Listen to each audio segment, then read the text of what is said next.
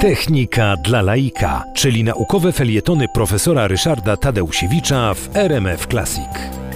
Tworzywa, które będą podlegały samodzielnemu zniszczeniu, jako pierwsi zaczęli wykorzystywać lekarze, chirurdzy, dlatego że podczas zabiegów chirurgicznych wiele szwów, które trzeba założyć wewnątrz ciała człowieka, no trzeba było zrobić jakąś tam nitką, no ale po, po jakimś czasie ta nitka się powinna e, gdzieś tam wchłonąć, rozpuścić. Oczywiście organizm takiego sztucznego szycia wewnątrz nie, nie toleruje.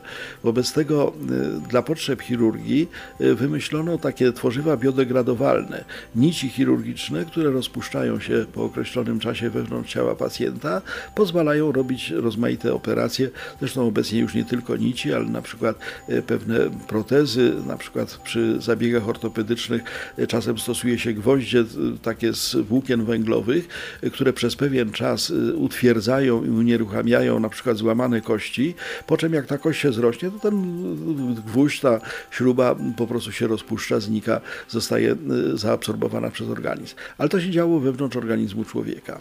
Natomiast y, no, na zewnątrz, czyli mówiąc krótko, w świecie, w którym żyjemy, jest w tej chwili bardzo dużo śmieci, y, które wytworzyliśmy sami i które zaczynają stanowić problem cywilizacyjny.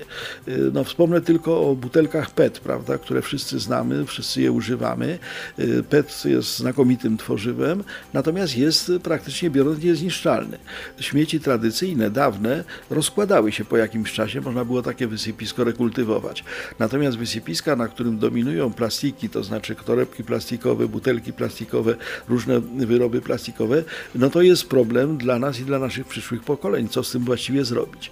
Wobec tego obecnie inżynieria materiałowa dąży do tego i to skutecznie dąży, żeby y, mieć y, tworzywa o bardzo ściśle określonym czasie eksploatacji. Ten czas eksploatacji może być od tygodnia w przypadku reklamówki pobieranej w sklepie do 10 lat w przypadku części samochodu. Natomiast ważną rzeczą jest to, że po określonym czasie nastąpi samorozpad tego, tego tworzywa i zamiast no, czegoś, co będzie nam przeszkadzało, będzie jakaś tam garstka proszku, e, którą wystarczy pozamiatać. Oczywiście to nie rozwiązuje wszystkich problemów, ale trzeba powiedzieć, że cywilizacja doszła do tego miejsca, że wytwarzać już umiemy. Natomiast niszczyć jeszcze nie do końca i wobec tego bardzo byłoby dobrze, gdyby nasze wyroby techniczne mogły, tak jak i my, po jakimś czasie po prostu rozpadać się.